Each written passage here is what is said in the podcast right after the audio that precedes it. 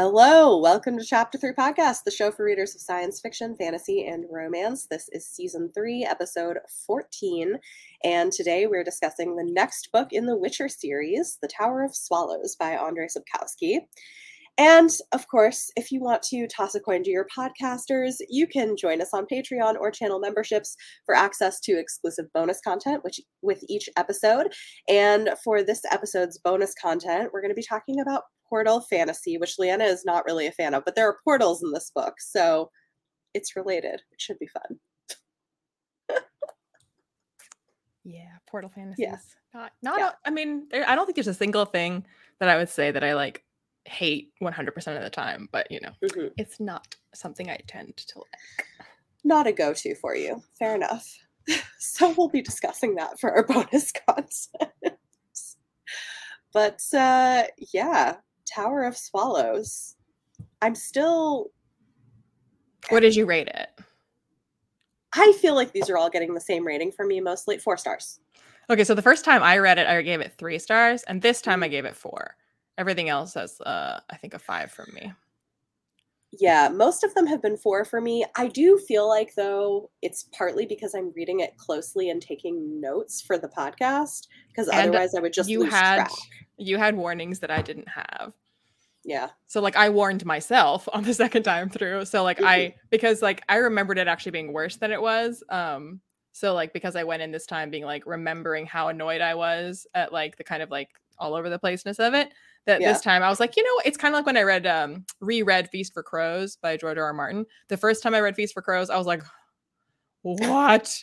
and then I remembered it just being the worst. And so then when we did our like read along and I reread Feast for Crows, I was like, you know what? Actually, like this book is pretty great. It's like, you know what? I actually not me, not maybe my favorite, but like mm-hmm, close mm-hmm. because like mm-hmm. I knew what it was and what it wasn't. Um, so I wasn't like expecting yeah give. I think I probably did better with it because I did know going in to expect that. And I was like, this isn't too bad. Like, there were some sections where I was like, okay, why are we talking about we, the economics and politics of this random little well, city? if you enjoyed like, that, get ready for so much more of that in Lady of the Lake. wonderful. Wonderful. but I feel like it did. I could see where he was going with it, even when it got, and it wasn't frequent that he did it to that extent. Yeah, I mean, it's more frequent than a reader might expect if they're not expecting it at all. true. Very true. And I do think, too, if I hadn't been reading it so closely and taking notes for the podcast, I would have been like, what is happening? Like, it, I think that helped me follow his through line better than I would have with a casual reading of this book. Yeah. Yeah. I still all... think that, like, yeah. So like having read the series before, now rereading it, kind of like knowing how he's going to be pacing and structuring things. Mm-hmm. So like I'm not it's not like the emotional reaction of seeing that and being frustrated with it. It's more like, okay, so like I know it's going to be that. So like get ready for that and then like think about like why it's like that or, or something like that, you know, where it's cuz like the first ex- experience with a movie, with a song, with with a book is like more you're like vibing your way through it and then mm-hmm. second, third, fourth, seventh time you're like it's like or like going through i think i usually use the comparison of like going on like a dark ride at like disneyland or something where the first time it's just like oh the story and the animatronics wow! And then like the 50th time on the ride you're like that's how they do that over there and i can see the wall behind that one and yeah. like now you're like seeing that stuff. So yeah, yeah. like i yeah i definitely like tried to pay attention more to like the now that I know he's paced it like this, if I was Andrzej Sapkowski, like what it, why am I pacing it like this? yeah, there's a lot going on here, but I like I think the thing I figured out, which I think helped me, helped kind of carry me through it that I figured out pretty quickly is like everything is centered on what happened on the equinox. Like mm-hmm. that's like pretty much the majority of the book is is what happened on the equinox, what led up to it, what happened after it, what does it mean, what happened with Ciri? and like that's of course I don't know what it's like in Polish, so like part of it could be like um like translation has some bearing on like how mm-hmm. clear something feels or how consistent something feels, but um it's let me wait a few seconds so that we're at least 5 minutes into the podcast. Are we about to get an Abercrombie reference? Abercrombie.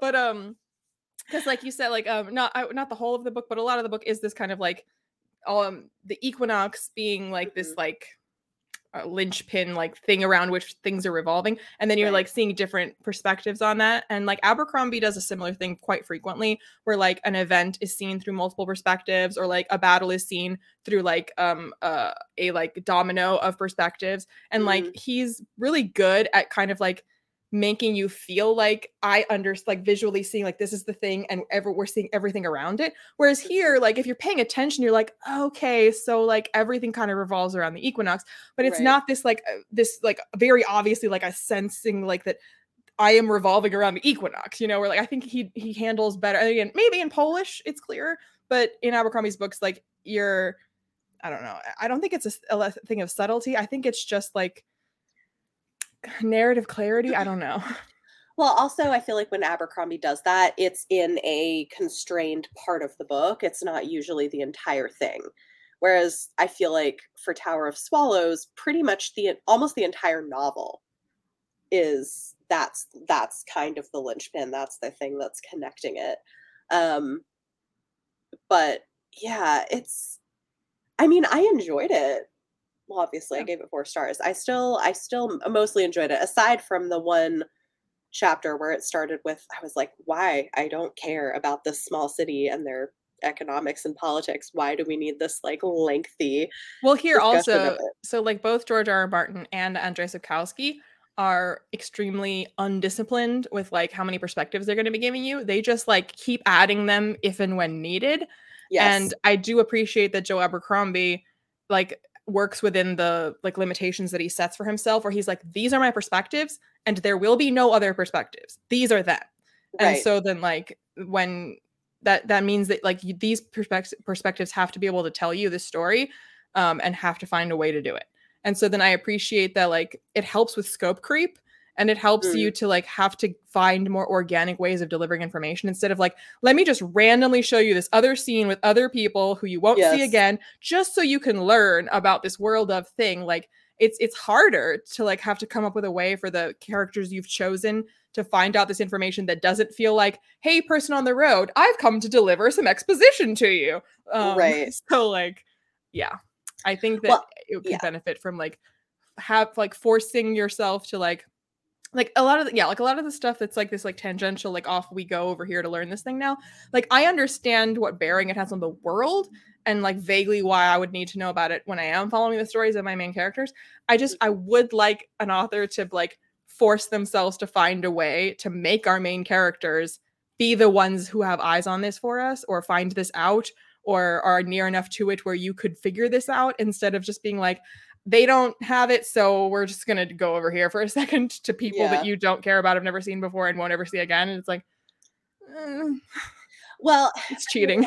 I, yeah, I mean, I see what you're saying. I also think though that some of it is authors needing to be a little more disciplined about the fact that not everything that they find interesting or helpful about the world the reader is going to find interesting or helpful and so sometimes we get these lengthy pieces of exposition where i'm like okay you could have condensed this into a few sentences that would have given us the the basics of what we actually need to know what you're trying to convey the rest of it like that's great for you put it in an appendix somewhere or honestly footnotes or footnotes. Like I think yeah. that the Witcher series like would actually yeah, especially if a footnote functions in a way where like it is skippable mm-hmm. so that mm-hmm. like if someone is like I don't care about this that they could yeah. just not read the footnote, but if people who do care about the world of stuff can read the footnote.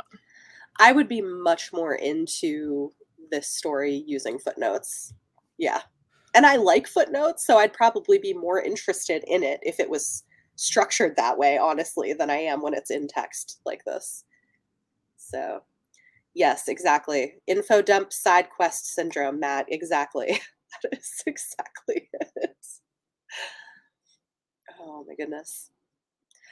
So, there was there was a lot that happened well for me too the second time around um like aside from just generally kind of knowing better what to expect. Um, So like obviously the pacing and the side questing and the info dumping and stuff like that is stuff that I was like, okay, I Mm-hmm. know it's going to be like that, so just just get ready for that.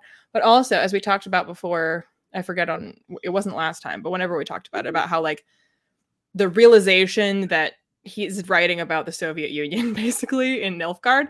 And so there's Yeah. like so many times now, ever since I realized that, that like that's the lens through which I'm now viewing a lot of stuff in the series, which I never did the first time I read it. Um, because I was a poor summer child that didn't know that that's what he was writing about, didn't think about that. Um, so like stuff like that, I think there were so many times in Tower of Swallows that like maybe that's even why I bumped it up to four stars. It wasn't even that I, it was a little bit that I knew what to expect and that like Mhm. I knew to not expect it to be tight and to be Geralt focused and all those kinds of things. But also, I, I think I found more interesting a lot of the asides because now instead of reading it as a story, I was like reading it as like um an allegory, and I was like interested to like try to parse his like views about the real world through that. Yeah, I could I could definitely see that as being interested interesting. I feel like I I took in less of it just because it was my first time reading it. So I see pieces of that, but there was so much else I was trying to keep track of. I don't know that that was the main thing I was focused on. Um I the one of the oh, okay, maybe I should save this for later, but there's a thing that happens kind of toward the end with Geralt and Ciri's characters that I think is particularly interesting in this book going forward, but I don't know where we want to start with this conversation because it's pretty early. Well, are we doing non-spoiler still or no or I guess so. I don't it's also hard to know like what's a spoiler in this. I mean, I think we usually Yeah. if we do non-spoilers like 10 or 15 minutes. So like we can move into spoilers and then I guess. Unless there's like a thematic way to go through this, then the most the easiest is just to go chronologically and then address themes as they come up. Yeah, I guess so. Um we've got well obviously throughout it we have the whole swallows and the tower of swallows Which interestingly, um the English American version Yeah. is a mistranslation by having it swallows plural and that every other translation including the British English translation is the tower of the swallow because the, swallow is like a symbol for a person and Right. so like the, it being plural in English is in American English is like it's wrong. That makes a lot more sense because the swallow is Ciri from obviously. Um, but even in chapter one, we get this random side story that didn't make a ton of sense to me, but about a raven and a swallow, and like that's kind of setting the stage for us continuing to get the reoccurring sort of theme. I don't know who like is Vysogota supposed to be the raven? Is it Geralt? Like, does it matter? I don't know. It's unclear to me. I don't know slash remember. I'm not very good at like reading. So like okay, so I already didn't notice that it was about the Soviet Union the first time, which I think is fairly obvious once you know to look for it. And that's like kind of like the general book kind of generally being about that, but when it comes to like Right. actually like um this like some character sings a song about you know red berries on a tree and clearly this is a symbol for blah blah blah never literally ever do i understand that kind of like Okay. imagery enough. symbolism or people will be like Yeah. well they were wearing white in this scene and that's a representation of i'm just like uh, that sounds great nope would never Okay, cool. Fair enough. Um yeah, I feel like the raven is supposed to be significant. I'm just not 100% sure who it's supposed to represent. It could be a few different things, but well i think okay trying to think back i think the most obvious i'm trying to remember how the story went too which is hazy for me but um the what's his name the the nilfgaardian that like rescues slash kidnaps her in the beginning that she has Oh. nightmares about has black feathers on his um Oh, helmet and she's like that she has like cre- frequent nightmares about that That's a good point. Oh, that's interesting. i can do symbols sometimes Look at Yeah, look at you. i also might be completely wrong but like i spotted a connection I mean, you definitely might be right. Yeah, it's it's, a, little definite maybe it's a definite maybe. oh, yeah. There's, but she's sort of the like it's representative of spring, I guess, because swallows are probably a spring bird. Is that? like, I'm, I'm assuming that that's the case. i live in los angeles I know, like we know, but uh, but I, I'm I guessing. Yeah, but they keep saying it's like the child of the Elder blood, a symbol of spring. So I'm like, I'm guessing a swallow is a bird that comes to Poland in springtime, and that's why. Um, yeah, and there's this whole like in general. Winter... I mean, birds, migratory birds, are like heralds of spring. Spring, right? Like yes. not just swallows. Yeah, so like yeah, if yeah. swallows, well, we know swallows are, are a migratory bird thanks to Monty Python. So swallows would be heralds of spring. They would. It's Thank probably you, Monty like Python a, is education. Yes, this would be a, if if if this was written by an American, it would probably be the Tower of the Robin. Sure. You know, something like that. Um, oh, I love this. It's all that practice Liene got with Book of the New Sun with the symbolism. True story. Um, that, that was hard. Why yeah. do you think my well, I shouldn't say what my theory. I guess my theory is not very spoilery. Why do you think my theory for Book of the New Sun is that he's just that he's just crazy? no symbols. He's crazy. That's funny. Um, I think. Okay, so with the spring thing, right? We have this. So throughout the story, it's centering on the equinox, which is fall, and it's cold and colder than it's ever been, and they're gearing up for this harsh winter. But then Ciri is the symbol of because of climate change is a big thing in in this world, right? But then Ciri is going to be the symbol of like rebirth and springtime, and that's kind of what we're moving towards. So it's interesting, like the sort of like cold ice versus spring and warmth. That's that's interesting. Oh, this is interesting we have a, a, comment saying swallows return every year to San Juan Capistrano and there's a whole festival around it. Oh, that is that is interesting. Huh. But yeah, I mean, I already compared it to Song of Ice and Fire. So interestingly, also Song of Ice and Fire has a lot of climate change narrative. So yeah, they were written around the same time too. I guess that makes sense. Yeah, there is there is quite a lot of that. Let's see. We have also a comment. Swallow is the translation of Ciri's elder speech name, Zireael. Okay. Which that tracks as well. Yeah, Ciri. I mean, that's why Ciri will say, you know, that the swallow is me. It's my name. It's right. Yeah. Yep. That makes sense. Um, so we've got, right, the wild hunt takes place on the equinox. Not that we get that much information around that but like also is that spoilery? I guess that's i think we're can we go still... spoilers? Let's okay. we're all right cool. People are here i assume okay. they read it. I think we're good. So because the wild hunt happens on the equinox which i think of as like this almost like spirit fairy type thing. We don't get a lot of detail on it but then the equinox is also when Ciri kind of goes on a wild hunt with like taking down all of these people who were like trying to keep her like like had her prisoner and everything. At the end. Right? yeah yeah i was sorry i was got distracted by comments for a second um, oh. i thought you were still talking about the beginning i was like wait no that's definitely not in the beginning. Wait, what? no, no, no, no. It's like we well, like the very, very beginning of the book is talking about the wild hunt on the equinox, and then at the end we kind of come full circle to like Ciri being at the center. Of revenge. Of, yes, revenge. We have a lot of her getting revenge. This was basically Andrzej Sapkowski's best served cold. Yeah. Yeah. Yep. Um and she gets a rose tattoo in a that's lovely place. That's a whole thing because her little girlfriend got one mm-hmm. in a particular place. Uh huh. Much is made of that. I don't know. I mean, the... we talked about it in um the last book about like Ciri and like the the start of what was going on between her and um and Miss Mistle Thistle? Is that right? I don't remember. The the the rat. The um, yeah. Yep.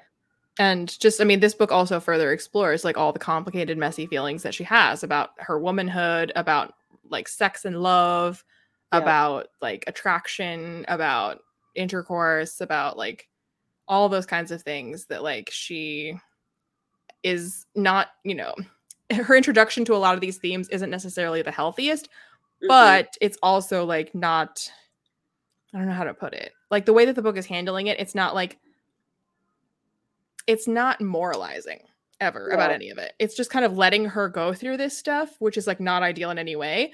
But it's yeah. like not going through it and saying, well, this thing is bad and this thing is good and this thing needs mm-hmm. therapy. It's very just like, this thing happened and this person is reacting to this thing happening to them. And that's it. And like, I really appreciate the kind of like, kind of hands offness of the narrative when it comes to that is just kind of letting Ciri just kind of like experience the feelings that she is experiencing without the the like narrator then coming into like because you can tell from a narrator if what they're saying a character is going through or feeling is good or bad a lot of the time and yeah. here like it's like when when Ciri is like because i mean Ciri is also like kind of telling her own narrative which helps a little bit but like you know it's Andrzej Sapkowski ultimately who's telling the narrative.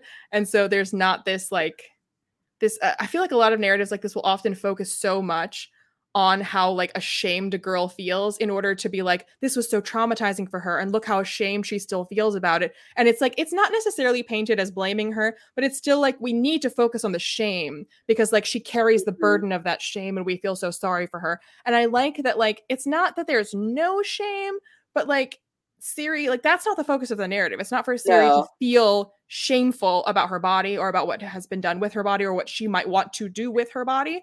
It's like never about shame. No. I mean, there is an element of revenge in different ways, but that has more to do with Bonhart, who's like, you know, torturing her and feeding her narcotics. So, I mean, we definitely I I do think there is there's a shift with how he treats her that she undergoes that makes her different and makes her want to seek revenge in a way that she didn't previously. But even before that when she's kind of like eh, you know experiencing, you know, male attraction to her body and they're like yeah. oh it's just natural that i would feel attraction for you because you're so beautiful and she's like well it's also supernatural for me to feel disgust with you because you're very unattractive and um but then at the same time she's like but also i'm curious and she's like i am yeah. and it's like so it's not this like you know i would never hands off no means no kind of narrative right. she's like i you're unattractive and you don't like you don't have you're not entitled to touch me but that doesn't yeah. also mean that i'm not allowed to want you to touch me and i might right. be interested and it might be purely like kind of like transactional and exploratory but like that's also allowed. Yeah. Yeah. True. Um else? I have so many notes on this one more than i think i have on well and also like her so much her you know girlfriend if that's what we the word we want to use um like mm-hmm. she's also very young and also was like yeah. raised you know in kind of like crime and roughness and so then like how she treats Ciri is like it's not like somebody who's like um you know it's not a um oh, what's his name uh, Weinstein, you know, like a world wise, knowing person who knows exactly what they're doing and who they're doing it to, and like this like huge power imbalance. Like she's like, it's not ideal what she's doing with Ciri, and there's definitely like huge right. problems with that. But like she's not like this like powerful, knowing individual that is knowingly grooming someone either. Like she also is kind of messed up and working through her own stuff and is attracted to Ciri and like it's a bunch of like messy people who are in a not ideal situation, kind of don't know the healthiest way to handle their feelings. So I like yeah. that it doesn't truly vilify her either, because like she's not like actively trying to like be an abuser or anything. Like abuse right. is happening, but not like uh like you know just like you know in a not maliciously. Setting.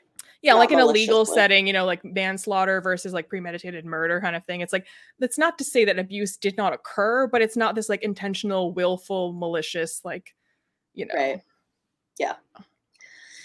Yeah, there was also this piece in in chapter two. There's the the merchant that Ciri ends up traveling with, and he goes off on this whole thing about how he thinks that like relationships between women are against nature, and Ciri really pushes back on that. Well, again, that's when she's like, "It's uh, it's against nature for me to be attracted to you because you're right.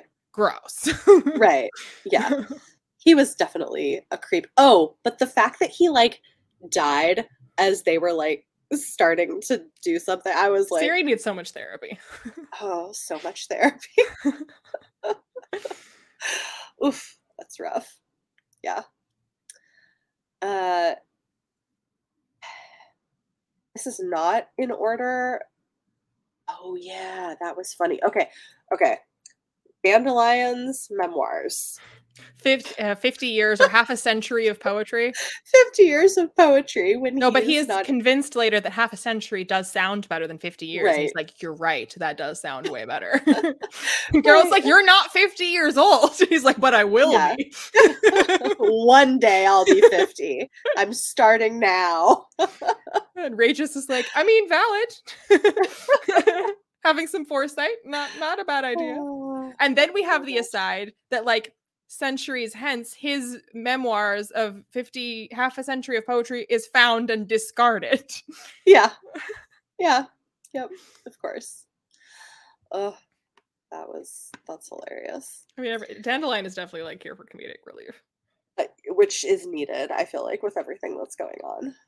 It's definitely useful. Um uh, what else? Oh, so the other okay, like the big thing that I found really interesting is the shift between Geralt and Ciri, where Geralt like loses his his medallion and is like, I'm no longer a Witcher. And Ciri is like, I'm a Witcher girl, and I'm gonna do what a Witcher I think a Witcher should do. And so you have this like shift where he's like I don't know that that seemed kind of interesting that like she's trying to step into this Well, role and he's A lot of like these books and this book maybe more so than the others, but throughout is constantly questions of like how people define themselves and whether or not they choose to define themselves according to their nation, according to their title, according to their mm-hmm. birth, according to some fate or destiny. And so then Yeah. like Geralt is constantly raging against certain forms of that, but he's always been very like, but I am a witcher. And like he's like mm-hmm. perfectly fine being defined by his occupation, but rejects destiny at all times is like destiny is like not a thing. And like right. here we have like Geralt is now like uh in the previous book we had this whole thing of like neutrality being challenged and Geralt being like just kidding neutrality is not realistic. Um and here again Geralt like he's been very happy to reject destiny and be a witcher and here he's like now having to like unpack that. Yeah. Yeah, that he's he's like, well, if I don't have I can't do magic, I don't have this medallion anymore, I'm no longer a witcher. I'm just gonna have to figure out who I am then. Yeah, but again, it's the idea of like, what is it that makes you a Witcher? Because, like, Right. according to Geralt and his reaction to what's just occurred, it's that he was only a Witcher because he had the accoutrements of a Witcher. Whereas Mhm. Ciri has none of the accoutrements of a Witcher. It's about like a mindset. And you would think that that was Geralt's position on things because he was always like, here's my code and like, I, you know, what is a monster and here's how I decide that and what I do. And it always Mhm. seemed like intrinsic to who he is and how he views himself. Come to find out that like if he does not have the uniform, he is no longer the Witcher. And like that's a really different way of viewing like your um like your calling or your um yeah your your occupation i guess he the, his take on it then becomes one that it is an occupation rather than like Rather Um, than an identity. whereas Ciri is treating it as like an identity Like this is part of who I am. Yeah. Yeah. Yeah. And it's also interesting because like for Ciri versus Geralt, being a Witcher is something that for Geralt is similar to Ciri and being the child of the Elder Blood or being Princess Cirilla or being the Swallow. These are things that she didn't choose for herself. She was born into them. Geralt was born into being a Witcher. And Right. she's rejecting being a princess and she's rejecting, she rejected her magic. She rejects like a lot of these things and is choosing Witcherdom for herself. And Geralt is now rejecting the Witcherdom that he was born into and choosing a different path for himself. So but he both- is yeah but he is choosing to go after ciri regardless of the consequences which is interesting that he has a moment where he's given because he you rejects know- destiny as a concept. right. Yeah yeah yeah. Yeah. Someone's like well what if, what if going after her it's too late and you trying to do something will just hurt more people. He's like i don't care. Geralt's reaction to that is like, because like we're reading fantasy, so I think as fantasy readers, we're primed to take that kind of thing seriously and to be like, Right. you've been told a prophecy and you're disregarding it. That's so irresponsible. But then you think of yourself in the in real life. And if you like had Yeah. some fortune teller that says that like, don't go into work today. I have foreseen terrible things. You'll be like, that's stupid. And they're like, but I've just warned you and you're still gonna do it anyway. Like, yes, I'm still gonna do it anyway because you're crazy. So like Yep. that's basically how Geralt's like, ooh, destiny is not a thing. I'm gonna keep going on my quest now. Yeah, he's like, I don't care what you say. This is what I'm doing. I'm gonna go save my girl. Which, yeah, Which, like, if you don't believe in like prophecy and destiny, like, is the much more rational choice is to be Yeah. like, uh, I think it's like, you know, a good idea to go save somebody. I'm not gonna not save them because you were like, ooh, prophecy. yeah. I guess in terms of relating this to Soviet Union era, one thing that's interesting is we have this. What's what?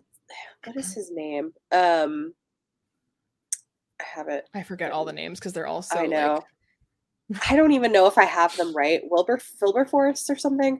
So he's like the creepy Vilgefortz? doc. What? Vilgefortz. Vilgefortz. Yeah. So he's he's interesting because he is creepy. He's doing medical experimentation, experiments on fetuses and pregnant women, and is kind of like a a um. I can't. What's what's the word? There's a word for it for like people who try to determine like who should have children and Oh, eugenics. eugenics. He's like a, he's kind of a eugenicist and also a medical. I mean, that's been a theme throughout the Witcher books. Right. Yes. Yeah, yeah, yeah. No, but it's it is I think interesting in terms of thinking about some of the stuff that happened from like World War II and into the Soviet Union, where that was definitely a part of it, is like ideas about eugenics, medical experimentation on different people groups. And so you have some of that stuff coming Well, in- I mean, into it. like throughout that era and before and unfortunately Mm-hmm. after i mean co- anytime someone is justifying um racism there's like a desire to like base uh, to, to to try to find a scientific basis for it Right. and so that's what a lot of this kind of thing is to try to like um instead of um you know like scientific research should be trying to like prove yourself wrong but instead they're trying to prove themselves right they like they've decided on their conclusion now they're just trying to find a way to like find evidence to support that conclusion Yeah. Yep. Uh, somebody is saying Joseph Mengele. I'm not familiar with this person, but I'm assuming that he is one of the people who did this in history. So, yeah. Yeah. I might have also butchered how that name is pronounced, so apologies. Um, yeah, and then he has he he's also I think taken Yennefer too, right? He's got her trapped and wants to use her in experiments and to get a hold of Ciri. He's Mhm. creepy. Yeah. There's a lot of creeps in in these books. That's why Geralt, just by comparison, is like by True default story. he wins. True. That's why all the women throw themselves at. Geralt because he's like, he's not a creep, ladies. Let's go. Thank God. There's not a lot of options in this world. But to me, the part that like that I was thinking of, um, being like reading it as um someone writing about basically fantasy Soviet Union is the like reporting on your neighbor and about whether or not you enforce like the enforcers are really just the thugs because like if this is going to be your system of governance where like Geralt has that whole argument with him where he's like basically in your world the way that you want to set this up that's good news for me because there will be non-stop work for a witcher because like this this kind of like uh law and order where like people are you know tortured to give up names and then like they're going to give up any name and then you're not going to check it and you're just going to go after those people and like again the whole like tattling on your neighbors to, to like the you know the which is what they they encouraged in the soviet union um so Yep. that's more the part that i was like this is like yeah. it's not you don't really see that much in fantasy books is that kind of a conversation about you see like a lot of like you know evil you know kings and you see like armies slaughtering innocents like that's a lot of fantasy it's not so much like the politics of like the local enforcer and the Right. like reporting on your neighbors i was like this is about the soviet union Yeah. Oh yeah, for sure. Um let's see. Oh, we had a comment saying okay, so the Joseph person, he ran the medical experiments for Hitler. It's Mengele. Okay, thank you. Yeah. Yeah. Um yeah, well, and then we have this whole- like the whole aside on Kovir being neutral and pro pro trade, like was a whole th- a whole thing too of like we're not going to get involved in war. We're just going to try to make money. Again, feels like it's about like Soviet era European Right? politics. Absolutely. And the fact that we went out of our way to just have that aside, I was like, that's why we're writing about this. Like, yeah, it's he's yeah. got to be in his bonnet about this, understandably. but like, that's why this is happening, and that's why he's like, this is not getting cut from the narrative. this is what I'm Yeah. talking about. Yeah. yep. There was oh, okay. There was this like random thing. I thought it was kind of entertaining though. There's this whole thing of the king and his wife, and the wife reads a story in a book about giving a neighbor who wants your dog a cat that you don't like instead. And then he uses that to like make political decisions. I just thought that whole thing And the whole thing about don't give them a watermelon, give them half a watermelon, or better yet, a quarter of a Yes. watermelon, because then other people might also give them, and then you're like, it was yeah, it was Yeah. yeah. interesting. And then you have somebody how from- people are guided Right. by like spiritual doctrine type of things, Yes. like parable. Yeah. Yeah, that was interesting. And the sorceresses were still doing their plotting. They're trying to figure out a way to like get Ciri married to some prince, I guess. Yep. Ciri is um everybody's pawn.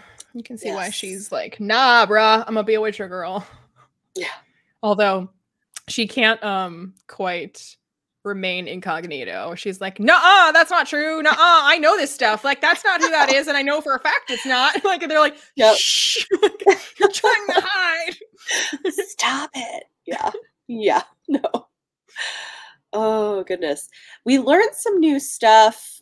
I I mean, I guess I kind of you kind of know this if you've seen the Witcher show, but like we learn in this that the ship with Ciri's parents didn't actually go down or like that's not when her mom died. So we realized like maybe things aren't what they seem. And that was that was interesting this whole thing of like the blood of the queens of Cintra is tied to the ocean, and when one of them dies, there's like these crazy storms. It's a good fantasy way to be like, we've checked and there was no proof of death. Right. yes. Yep. Oh yeah, there's also the seagull. The Tower of the Seagull. Who's the seagull? What's the sea? I don't know. Because she has to go through the Tower of the Seagull to the Tower of the Swallow. There were a lot of bird towers in this book. I told you. Um, I've, I'm at my limit for understanding symbols. I think I've done good. You've done you've done great. Yeah. I mean, you if did anybody- just say that like the the Cintran women have a connection to the sea, and a seagull is by its definition a sea-related bird. So True.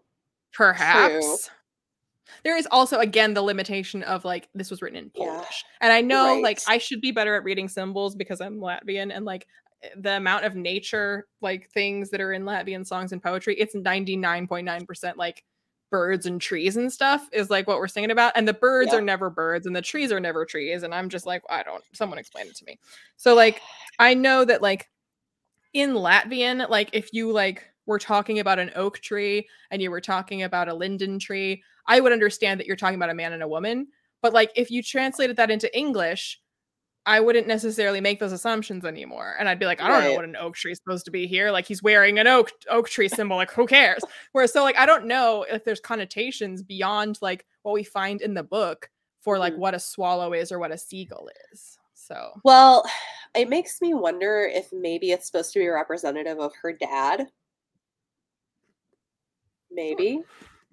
That's sure. could be could make sense because they because the the whole thing with the boat and like I don't know I But I mean everything to do with her bloodline is very like matriarchal.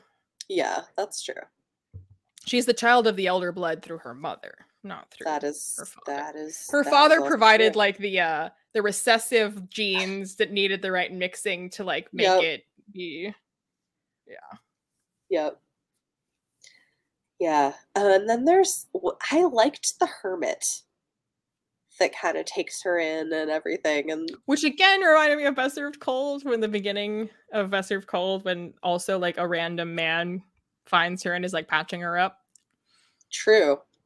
Yeah. Yeah, that's interesting. I thought it was interesting the repetition that you get over and over again. The chapters where Ciri is with the hermit, you would always have this repetition of this thing of like, of like, if somebody could have seen into the room, they would have seen this, but they couldn't because it was the swamp and nobody knew that they were there. And like you kind of get that over and over. Which, which is... I suspect sounds more um like I think it's meant to be evoking this kind of like um the storiness of it, you know? Yes. Which like I think in Polish probably works a little bit better than it does in English, but like I we still like get the vibe. Yeah, yeah. That that was the the sense of it. Well, especially because they're also she's telling a story or he's telling a story and then that's kind of it's also kind of um cinematic in the way that like yeah. you'll like zoom out to remind everybody that we're like oh this this little cottage in the middle of like a vast nothing and you see the little right. light in the window and like you're like that's where they are and then we go back and zoom into like the the telling and the flashback so like it's partly yeah. just like a cinematic thing yeah i liked it but it is interesting which again could be a, a, language thing, but that even when Ciri is telling her own story, it's told still in third person. Mm-hmm. Like it doesn't switch to first person because she's telling her her story. Yep, that's true. Yeah, um, and then like everything that happens, I feel like in chapter eleven was just a lot, a very epic. Which one is is eleven? The, the last, end. The, the end. Yeah, like the final chapter. Because yeah, the chapters right. are few and long. Yeah, which doesn't help with pacing. No, no, but like the chat chapter eleven, there was it was this is the whole thing of she's searching for the Tower of the Swallow, being chased. That boy from forever ago that liked her wants to go to war to save her, but he can't because he's they're like, stop it, don't you don't need to go out there and help Ciri. it's like she's fine, leave it alone. Well, she's not fine, um, but what are you um, gonna do about well, it? yeah, it's not your job. And then it's like the vibe of like the boy running and someone like holding his collar. So he's yeah, like, yes, trying it's to like run. no, yeah, it's like no, you're not. That's not not not for you. And okay, what did I write? Yen wakes up with Rience and before it's did he take okay. Uh dis I don't know what I was saying here. I was clearly typing this like somebody was disfigured from Ciri entering the Tower of the Seagulls. I don't remember what that was. Somebody was it the doctor guy that was disfigured? Um, I mean, she went. She continued her rampage. I think it might have been that. But um, but yeah. speaking of younger, like we have this whole thing of like she is the betrayer, but then we also then switch to her perspective where we see how she became like how she was put in a position where she could be a betrayer and also how she would be then continued to be known as a betrayer even though that's not totally true because it it's not in the interest of the lodge to like set the record straight so screw you Yennefer and she's like great yeah well, she, yeah, I mean, she's got her own agenda. I do think it's interesting, right? There's this whole thing if he's trying to use her psychic connection to bait Ciri, but instead she only gives him Geralt, and he didn't even know she had a close connection to Geralt. But yeah. Yeah. But the fact that I mean, like Geralt figures out like how they've been like spied upon. Like he mm-hmm. figures that out and is like, we've been betrayed and I know how and yeah. then later she's like we see how that happens with her and why that happens and then also her being like can you like make sure he knows that i wasn't trying to betray him? And they're like oh. You're like, yeah, and you're like not, we're not doing that. Because these that's what these two definitely need is more drama and miscommunication. Yeah Perfect. of course of course. That's just that's how it's gonna go. Okay speaking of cinematic though the scene where Ciri is like a wraith on ice skates killing all these people on the lake. I was like, oh my god. Yeah, she's she's a badass. She is. She Which really I do is. like. I mean, I do feel like it's pretty earned. Like I feel like yeah. okay, I know you like the Throne of Glass books, but so much of why I was annoyed when I started reading those books was because like there's con especially like well, I think I only read the first two or something. But like it's there's all this, oh, she's the greatest assassin of all time. She's the most amazing assassin. She's the most assassiny assassin that ever assassined. I mean, yeah. And you're like, I see no evidence of this. Like she's doing nothing and like when it comes to actually doing something she's like oh it was so traumatic to actually shed blood. I'm gonna go cry for a week. And you're like i thought you were the most assassiny assassin of all assassins.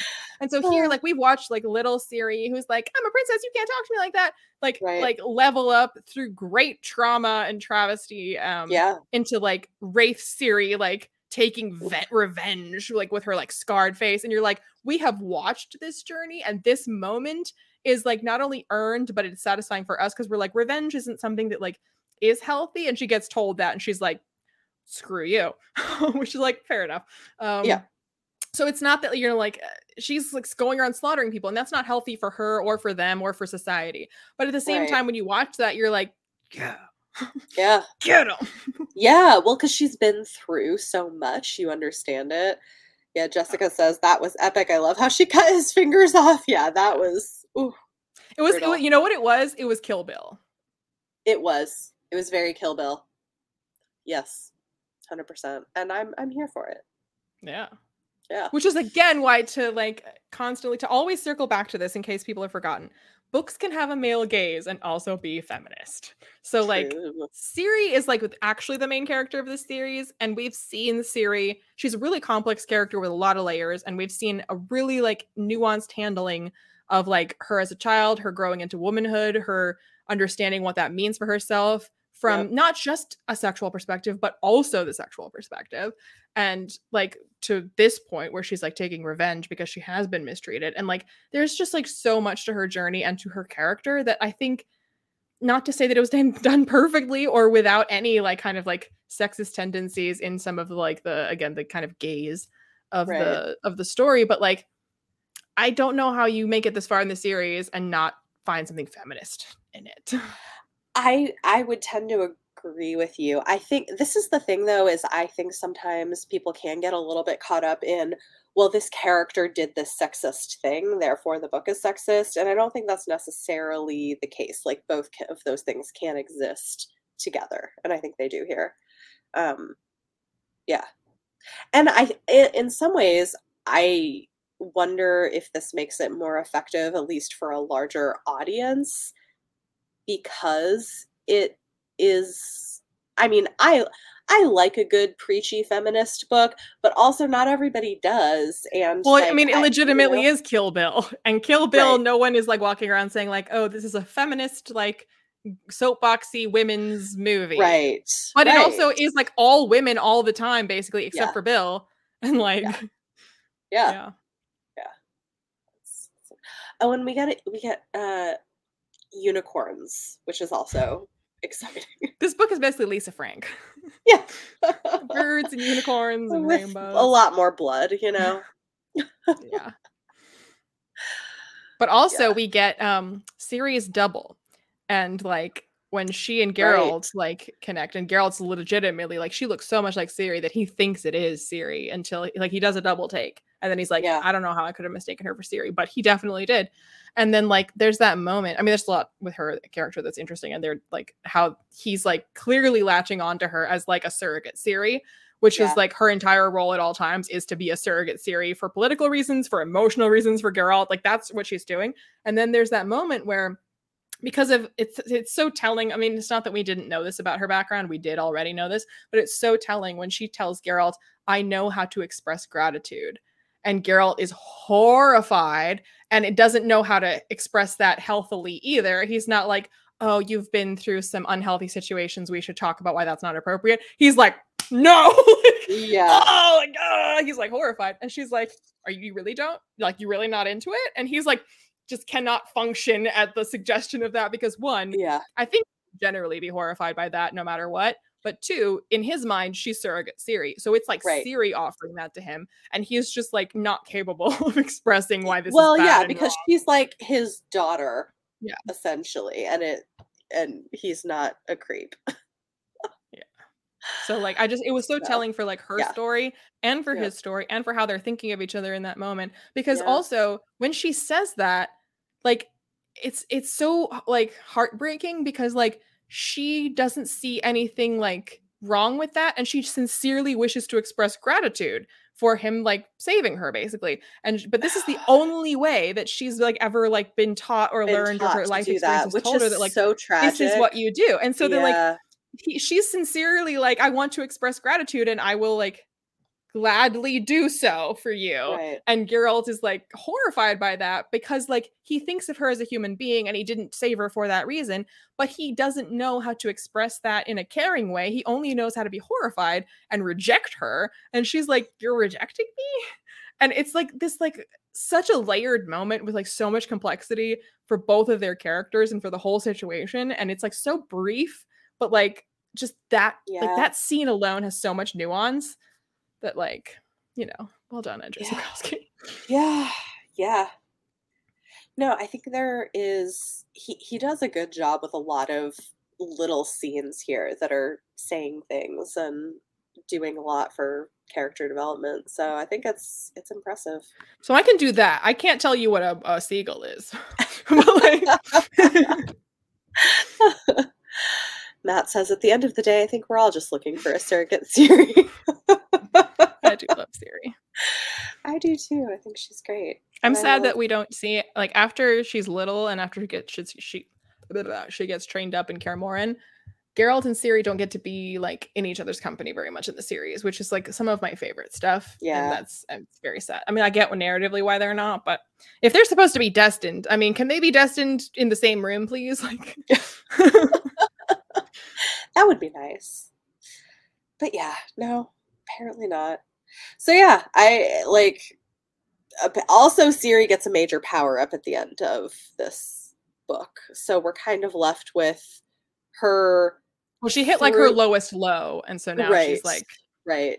And now she's like has power over time and I guess went through a portal to a place with spring where she's with unicorns. And then some elf shows up. I mean, you've the seen the cover like, of Lady of the Lake. it's such a good cover.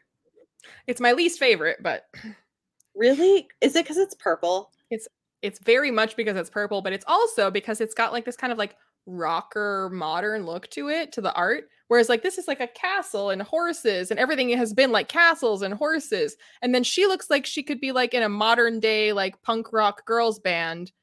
And like it's just like very different aesthetically. Like it doesn't go with like the other covers. I guess. I like it though because she looks cool and has a unicorn with her. It's, it's extremely purple. It is very purple. I like purples. I don't mind that. But that's that make, that's funny. But then there's the elf. Who's the elf? The elf shows up and is like, "What took you so long?" And uh, we don't know. Who, we don't know who the elf is, or I don't know who the elf is. Indeed. I guess, I we'll guess you'll have to read and find out. I guess I will. Let's see. From pit, pit fighter to portal princess, not too shabby. True story. That is her her arc in this uh this book. I'm not sure that's exactly how I would summarize her whole arc, but it's missing a lot I mean, of it them. is, it is missing a lot, but that's where she sort of starts and gets, I guess. Portal princess. That's funny. Um. Yeah. Anything else on this? Um, no. Yes. And I guess um I would like to know your predictions. Where where are we going? The next book's the last book. Someone needs to Oh. get up in the next book. That's why it Oh, is right. the longest of all of them. Oh, okay. Wait. So is the one out the one because we're taking a break, and then is it a prequel? Is the other one a prequel? I believe timeline wise, it takes place after the last wish, but before the main series. I'm not exactly sure timeline. wise. I know it doesn't take place after the main series. Definitely not Okay. that. Yeah. But I'm not sure exactly where before the end of the series, like where it takes place exactly. I'm not sure. Okay. So this is like it. Oh wow. I don't. I don't know. Um. What do I think? I- mean, Ciri's gonna change things. Clearly, I don't know. She's gonna join a rock band. Yeah, a unicorn rock yeah. band. The purple unicorns. Maybe it'll be called. I was gonna say be called Iron Unicorn.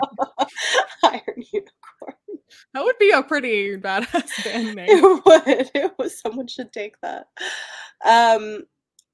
Yeah, I mean, I I think she's gonna change things, but I also suspect that she's not gonna do what people expect from her. At this point, when you say what people expect from her, there are so many different people expecting so many different things from her. So, like, which expectations will she be shattering? like prophes any prophesied expectations, I feel like, or what people assume. I don't know. I don't, There's also the con like many fantasy books. I would argue most fantasy books that use prophecy in any way it's usually in a way that's like, oh, the prophecy didn't mean what you thought it would mean. But it could mean something else. Where but like it'll come people, true, but right. not in the way that you would have expected. Yes. I'm not saying that's what happens. I'm just saying that like prophecy books usually do stuff like that. So like when you say that if, if someone something can be breaking your expectations, even if technically you were told this to expect this thing, but it was, you know, yeah. done in a way where you're like, you're you did tell me, but that's not what I thought you meant. right. I mean, I think she's going to be in some way instrumental in like making space for elves, but I don't know if that will be in that world or in a different world or how. I don't I don't know. I don't really know what to expect. Well, there's also like throughout the books we've constantly heard about like climate change, race relations, yes. right? The Soviet, excuse me, Nilfgaard taking over um the child of the elder blood like there's like so many like thematic threads and everybody every time they have an encounter with somebody like magical prophecy wise person they're always talking about like the changing of the world and the changing of the seasons and the changing of the weather and the changing of the times and the changing yeah. of the peoples and like yeah. I mean, I feel like it could be the takedown of Nilfgaard, which would be interesting for a lot of reasons. Um, and then like f- sort of like small free states scattered. The fantasy UN. The fantasy UN. Yeah. So your prediction is that Ciri will become the queen of the fantasy UN. I don't know that I would say she would be the queen of it, but I think that she would be instrumental in taking down Nilfgaard. Well, we had a prophecy and, in this book that Geralt did reject, but the prophecy was that like he would regain Ciri only to immediately lose her. So, one, do you think that that's going to be true at all? And two, if so, how? Possibly. It could be that she gets married. But then him reclaiming like is it losing her if she that's that's the idea that like a woman is given away by the father to the well, husband like that he's losing her is very like she's chattel to be traded. Well, but like if it's done in the right way, it could be using that to like make wrong. commentary on the problem with I don't know. I don't know. We'll see. Ciri doesn't feel like um, a blushing bride, but no. But she might marry somebody for political reasons. That's what they more often than not princesses do. Yeah. Although her or, mom certainly broke the rules with Dunny? Dunny? How do they say Duny. Duny. Yeah. That guy. Hedgehog man. Yeah, I would love to see Geralt and Yen have a happily ever after, but I feel like it's probably not going to happen. Those two crazy kids. We'll have a uh. lilac and gooseberry scented honeymoon.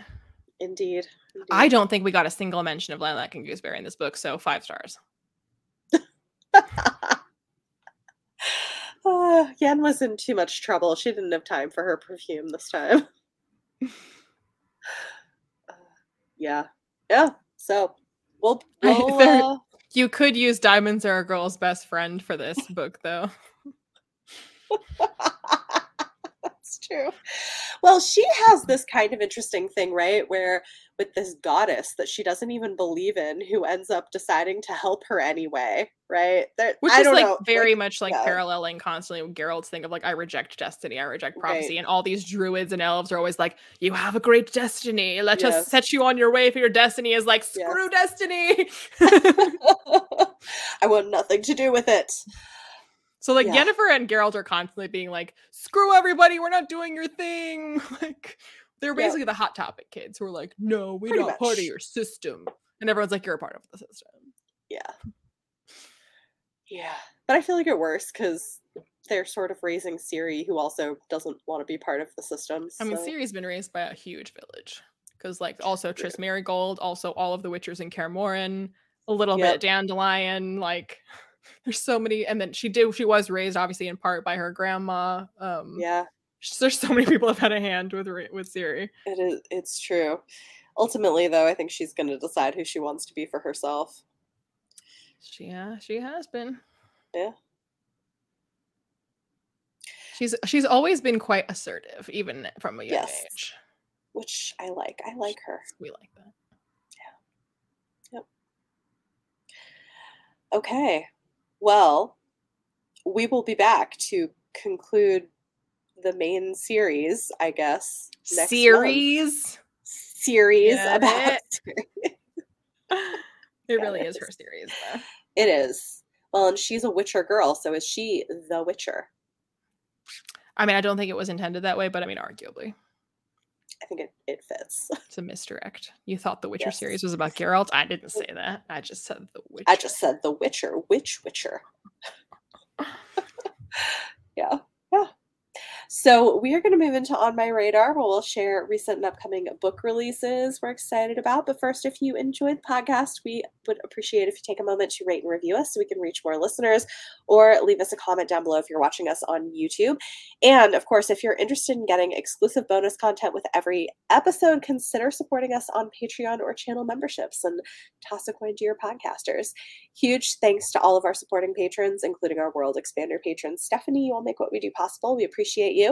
And uh, as a reminder, this week's bonus content is going to be talking Portal Fantasy. So that should be fun. Um, do you have any I books? do. I thought so. Okay. You Good. thought so? Well, yeah, because one on my list I figured would be on your list. So. Well, I already talked about Lightbringer last time, so not okay. That. All right. All right then. But House of Roots and Ruin came out today. Yes. And it's a sequel to House of Salt and Sorrows, which was a surprise hit with me when it came out. And then it's like I really enjoyed the book she wrote after that, which was not related to it at all. Yeah. Um, I think she's really, really good with like vibes and atmosphere. So House of Salt and Sorrows, for people who don't know, is a retelling of a I don't think ever retold fairy tale, The Twelve Dancing Princesses. Like I frankly have literally never seen anyone retell that. So it's a retelling of Twelve Dancing Princesses, but it's like um a very kind of like moody gothic seaside thriller kind of yeah. vibe and uh, the vibes were so immaculate um very spooky so house of roots and ruin is a sequel and i believe it follows another of the sisters i'm not totally sure but I, i'm sure it will have immaculate vibes yeah, I've really liked both of the books that she's written so far as well. So yeah, that that looks exciting. Um, I have just a couple of other ones. So one is The Center by Ayesha Manazir Siddiqi, which is I don't I don't know, kind of like a literary horror thriller sort of thing. And it's a book that I kind of recommend for people who like the themes of Babel, but want something that does it better with more nuance and better character work.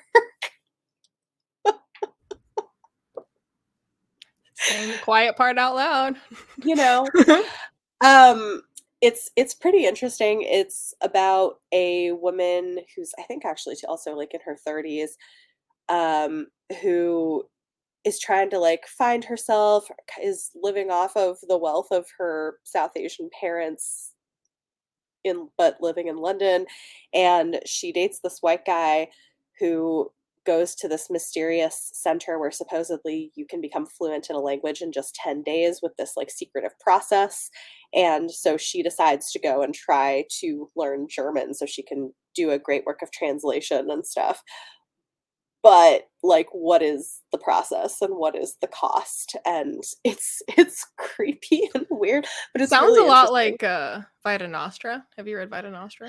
I had trouble with that one but yeah this is i i don't is not as fever dreamy as vita mm. nostra um but i think it's really good and i think it's tackling some similar themes to babel but is just a lot better so I would say it's not hard to be better, but well, I think it, I think this is good, and it's a debut. It's it's a really good debut. Anyway, um, and then the other one is Silver Nitrate by Silvia Moreno Garcia, who I always love. This is a return to horror for her. It's mostly set in the 90s, but it's about um like in Mexico City, but it's about like cult classic films, cursed films, and Nazi occultism. And it's great. It's definitely slow burn, character driven, but but horror. And I always like her. I think she does a good job. So yeah.